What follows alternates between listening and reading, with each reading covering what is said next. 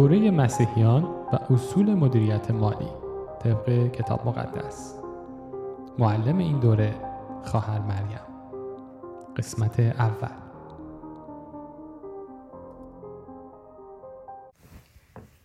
با سلام خدمت شما عزیزان. در این سلسله پادکست ها می‌خوایم کتابی رو بررسی کنیم در رابطه با مسائل مالی بر طبق کلام خدا. اسم کتاب هستش برگرفته از کتاب مسیحیان و امور مالی اصول کتاب مقدس برای مدیریت. نویسنده شخص کانادایی هستش. ایشون خادم خداوند پستر مارک دنیلسون هستن. این کتاب زبان فارسی ترجمه شده و یک مقدار تغییراتی رو بر اساس توی مثال ها به خصوص بر اساس اون چیزی که نیاز کلیسای پارسی زبان هست درش داده شده و مطمئن هستم که می‌تونه کتاب خیلی مفید برای این مسئله امور مالی ما باشه. تنها چیزی که اولش باید بهش اشاره کرد این هست که این خود در حقیقت نویسنده کتاب این رو عنوان می‌کنه که این کتاب یک مطالعه جامع و کامل کتاب مقدس در مورد مسیحیان و امور مالی نیست. یا یک دوره آموزش مالی عمیق در مورد سرمایه گذاری بیمه ها امور بانکی نیست. اما شامل پنج تا مورد هستش که این می‌تونه خیلی مفید باشه در این قسمت برای ما. دوری که به ما آموزش مقدماتی در مورد امور مالی رو بر طبق کتاب مقدس میده که بیشتر تاکیدم در مورد بودجه بندی هستش. و دوم دوره هست که طراحی شده تا اشتیاق ما رو برای یک مطالعه عمیق برانگیزاند. و همچنین دوره هست که طراحی شده تا نشون بده آموزه های کتاب مقدس دارای برنامه های بسیار کاربردی برای زندگی روزمره ما در هر زمانی است. و همچنین دوره‌ای برای کمک به مردم که یک راه رو برای استقلال مالی خودشون شروع بکنن. و در نهایت دوره‌ای هست که به شبانان به خادمین در دادن مشاوره های مالی به مردم کمک می‌کنه. خب قبل از اینکه حالا در مورد مسائل درسی بخوایم بپردازیم یک مقدمه کوتاه در رابطه با اصلا کتاب مقدس در رابطه مسائل مالی رو اینجا عنوان می‌کنیم. خب منابع کتاب مقدس علاوه بر مسائل مربوط به بخشیدن با به دست آوردن و مدیریت پول سر و کار داره. خیلی از مسیحیان با اون چیزی که کتاب مقدس به ما تعلیم میده واقعا ناآشنا و بیگانه هستن و به اون که دنیا برای مشاوره های مالی به اونها ارائه میده روی میآورن. در حالی که تعالیم عالی در کلام خدا وجود دارد اما متاسفانه دام ها و تله های زیادی در دنیا برای افرادی که ناآگاه هستن بی احتیاط هستن و بدون برنامه تو این قسمت میرن جلو وجود داره و نتیجه این ناآگاهی باعث میشه که در حوزه مالی مسیحیان اغلب از غیر مسیحیان متاسفانه قابل تشخیص نباشند. و این بدین معنی هستش که یک خانواده متوسط مسیحی مثل یک خانواده متوسط غیر مسیحی از مشکلات مالی رنج می‌بره. به عنوان مثال بسیار از مسیحیان اونقدر بدهکار میشن که احساس می‌کنن که هرگز از بدهکاری خلاص نمیشن. و بعضی از اونها فکر می‌کنن از پس مخارج زندگیشون نمی‌تونن بر بیان. و این مشکلات باعث به وجود اومدن مشکلات دیگه میشه. یا بعض از همسران با مشکلات زناشویی اغلب امور مالی رو در بالای لیست مشکلات خودشون قرار میدن. و یکی دیگه از مشکلات رایج این هستش که کسانی که از نظر مالی دچار مشکل هستن قلبشون هست که به کلیسا به امور خیریه کارهای خداوند کمک بکنن. اما اصلا اینقدر بی برنامه هستن که پولی براشون نمونده که در این راه بخوان هزینه کنن و این باعث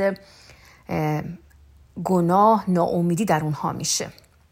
خب حالا می‌خوایم ببینیم که چه پاسخهایی برای حل این مشکلات وجود داره.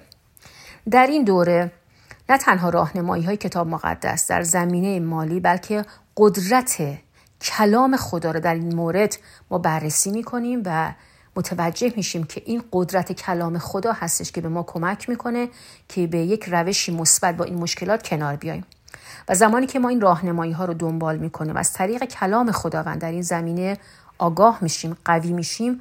خداوند نه تنها ما رو در کارهایی که باید انجام بدیم به ما رو راهنمایی می‌کنه بلکه او به ما این نیرو و قدرت رو میده که بتونیم اونها رو انجام بدیم و اونها رو پیروی بکنیم. و او صد درصد ما رو میبخشه و زمانی که شکست می‌خوریم و موفق نمیشیم به ما یک شروع تازه میده. در اینجا در حقیقت ما می‌خوایم به, تو، به دو قسمت بر اساس کلام خدا نگاه کنیم بررسی بکنیم. یکی مسئله نگرش و طرز برخورد ما هستش در رابطه با مسائل امور مالی. یکی مسئله مدیریت امور مالی هستش. خب اولا که اینو ما باید یاد بگیریم. اون نگرشی که ما نسبت به پول داریم خیلی مهم هستش. اگر نگرش ما نسبت به پول درست باشه بر طبق نگرش خداوند باشه مطمئنا به دنبال اون مدیریت خوبی رو در این قسمت خواهیم داشت. و مدیریت در درجه دوم هستش که اینجا به کار ما می‌خوره. پس اول از همه با باید اون نگرش ها اون طرز فکر هامون رو بر طبق کلام خدا درست بنا بکنیم. نکته خیلی مهمی که باید در طول این دوره به خاطر بسپاریم اینه که پول ریشه همه بدی ها و شرارت ها نیست. طبق حقیقتی که در کتاب مقدس در اول تیموتائوس 16 بهش اشاره شده عشق به پول و طمع هستش که باعث ریشه همه گناهان میشه. پس پول به خودی خودش یک عضو خیلی خونسا و بیطرفه. اما در این حال یک ابزار بسیار قدرتمند هستش و اگر ازش عاقلانه استفاده بشه نعمت و برکت بزرگی رو برای ما خواهد داشت و سوء استفاده و بعد استفاده کردن از اون می‌تونه به یک لعنت تبدیل بشه. پس در این دوره ما یاد می‌گیریم که از پول خودمون عاقلانه استفاده بکنیم. خب اولین قسمتی رو که ما می‌خوام در موردش بپردازیم در رابطه با اسارت های مالی هستش و تو این زمینه ما باید آزاد بشیم. وقتی از اسارت های مالی آزاد میشیم و می‌رسیم به استقلال مالی هستش که ما می‌تونیم توی اون مسیری که خداوند ما رو خونده که در اینجا بتونیم درست پولی رو که خداوند بهمون داده رو درست مدیریت بکنیم. اگر از اسارت مالی آزاد نشیم نمی‌تونیم به استقلال مالی برسیم. پس اولین قسمت اینه که ما باید بررسی کنیم که آیا من در اسارت مالی هستم و اگر هستم چطور می‌تونم خودم رو آزاد بکنم؟ حالا از کجا بفهمم که من در اسارت مالی هستم؟ خب اول گفتیم نگاه می‌کنیم به اون نگرش ما. اگر نگرش من این باشه که من هرگز بدون بدهی نخواهم بود این یک نگرش غلط هستش از لحاظ کلام خدا. و این نگرش غلط این طرز فکر غلط باعث میشه که بیاد و من نتونم درست اون پولی رو که وارد زندگی من میشه بتونم درست مدیریتش بکنیم. پس طرز فکر غلط باعث مدیریت غلط میشه و این باعث میشه که من مدام چون فکر غلط توی ذهن من هستش باعث میشه که مدام من در طول زندگیم به خاطر مدیریت غلط مدام دچار بدهکاری باشم و نتونم اون پولی رو و اون حقوقی رو که وارد زندگی من میشه رو بتونم درست مدیریت بکنم. پس این یه نمونه. یه نمونه دیگه این هستش که من در اسارت هستم اگر طرز فکرم این باشه که همیشه تو خانواده من کمبود پول وجود داشته.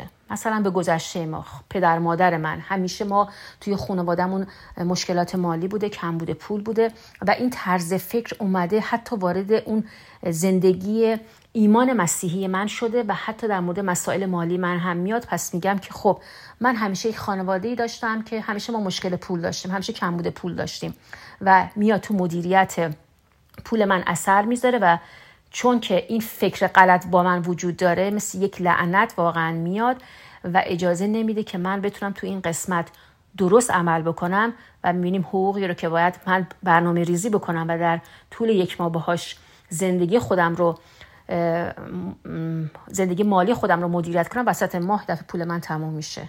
پس فکر غلط میاد باعث مدیریت غلط میشه. در ما در اسارت هستیم. اگر به همش توی کلیسا احساس بکنیم که چون نمی‌تونم کمک بکنم پس خداوند از من عصبانی میشه من احساس گناه عذاب وجدان دارم و این باعث میشه که تو مسائل مالی من تو مدیریت مسائل مالی منم اثر بذاره و بگم خب چون من نتونستم به کلیسا کمک بکنم پس من مشکل مالی پیدا می‌کنم و این یک طرز فکر غلط یک زنجیره غلط هستش که اینا مدام دور هم تکرار میشن.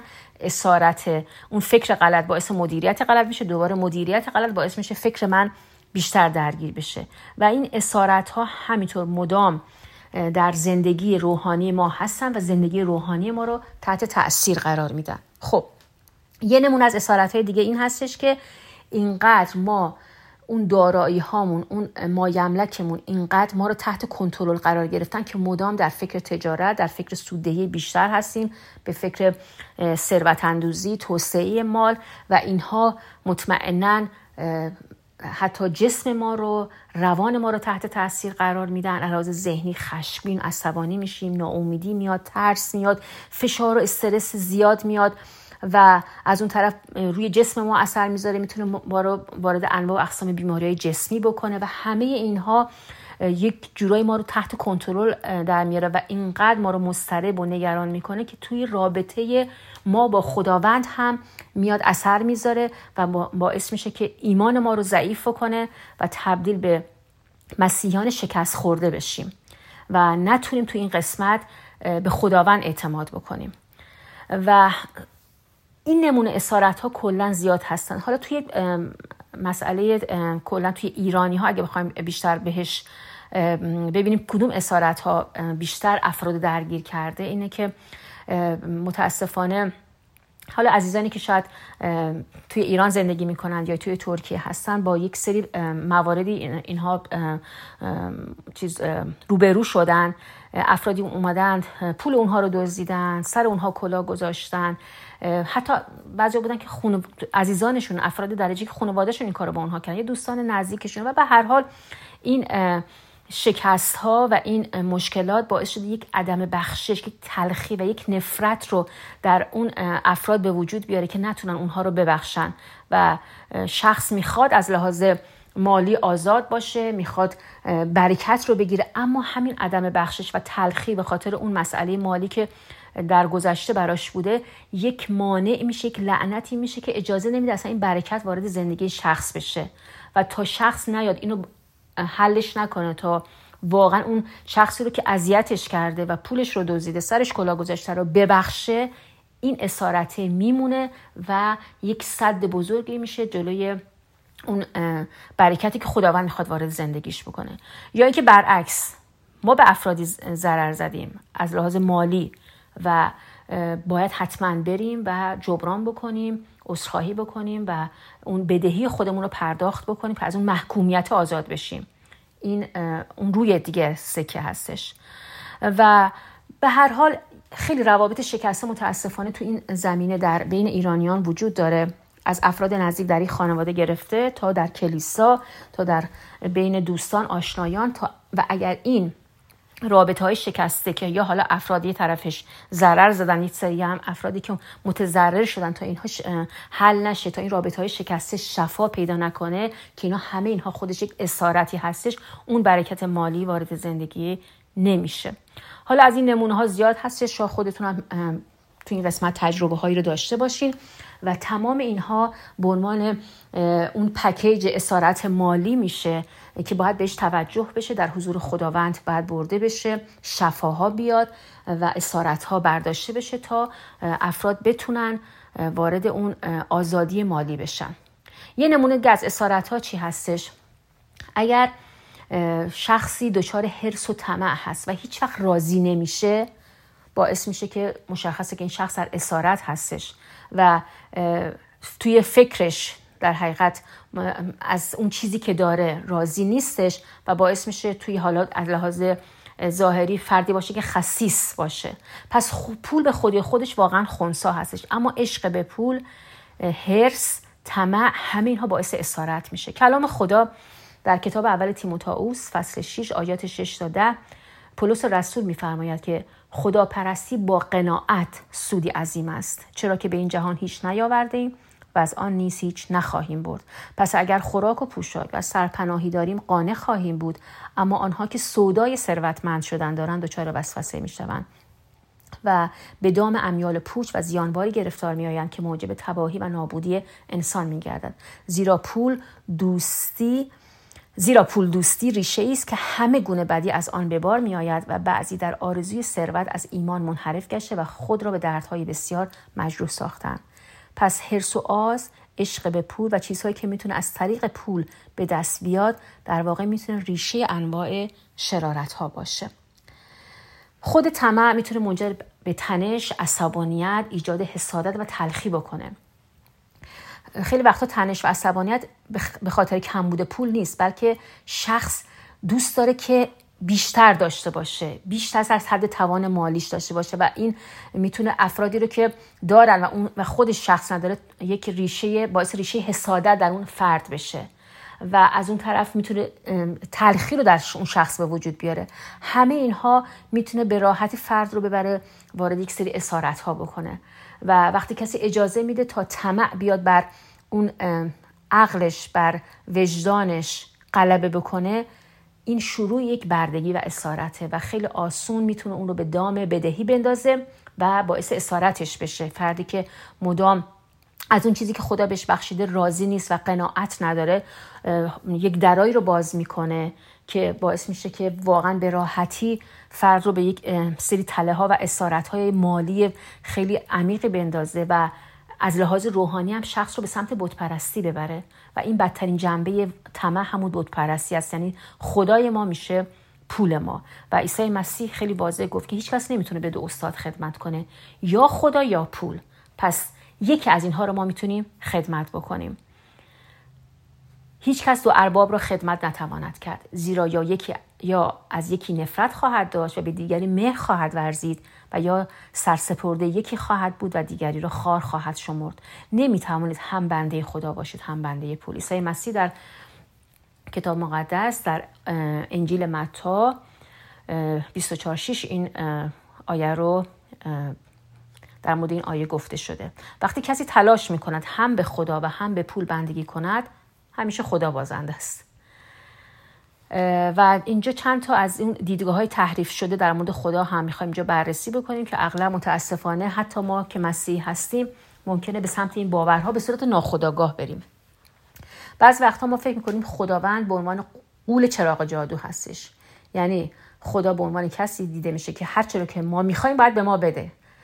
یعنی اگر فقط دعا کنیم و دستورات خدا رو دنبال کنیم او آرزوی قلبی ما رو برآورده می‌کنه. در اینجا خداوند ابزاری برای ما میشه که می‌تونیم از او برای ثروتمند شدن استفاده کنیم. یا اینکه نه از اون طرف. فکر می‌کنیم خداوند یک مجازات کننده هستش. یعنی در حقیقت خداوند به عنوان کسی دیده میشه که با استفاده از پول و مشکلات مالی می‌خواد ما رو مجازات بکنه. و مثل کسی هستش که از بالا ما رو نگاه می‌کنه و منتظر تا ما اشتباه بکنیم و به ما ضربه بزنه. بعضی وقتا هم نه.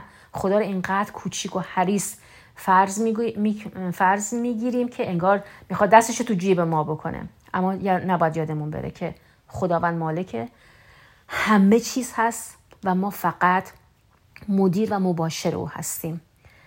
و متاسفانه بعضی از خادمین و رهبران کشیشان که مدام از اعضای کلیسا بدون تعالیم صحیح در زمینه امور مالی مرتب طلب پول می‌کنن متاسفانه این مسائل این تحریف که خدا به عنوان خدای کوچک و حریص هستش رو انگار دارن توی کلیسا این رو دارن در ذهن افراد وارد می‌کنن. اما واقعیت در مورد خداوند ما فوق العاده هستش. او پدر آسمانی دوست داشتنی ما هستش که ما رو حفاظت کرده و چنانکه پسر خود عیسی مسیح رو برای نجات ما از گناه مرگ و شیطان فرستاد ثابت کرده که بهترین منافع ما در قلب اوست. او در زمینه امور مالی نه به نفع خود بلکه به نفع خود ما ما رو راهنمایی می‌کنه. ما کسانی هستیم که وقتی از کلام او پیروی می‌کنیم خود ما هستیم که سود می‌بریم و خدا می‌خواد ما رو برکت بده تا ما برای دیگران برکت باشیم.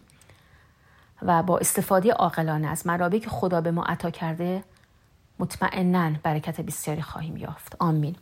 پس در اینجا این درس اول رو به پایان می‌بریم. با همدیگه دعا می‌کنیم و در جلسه بعد در مورد استقلال و آزادی مالی با هم صحبت می‌کنیم. خداوندا تو رو شکرت می‌کنم. مرسی برای اینکه تو خدای بینظیر هستی در مورد همه مسائل از مسائل مالی مسائل خانوادگی همه چیز خداوند در کلام تو جوابهایی وجود داره برای سوالات ما. به طور مخصوص دعا می‌کنیم برای مسائل امور مالی.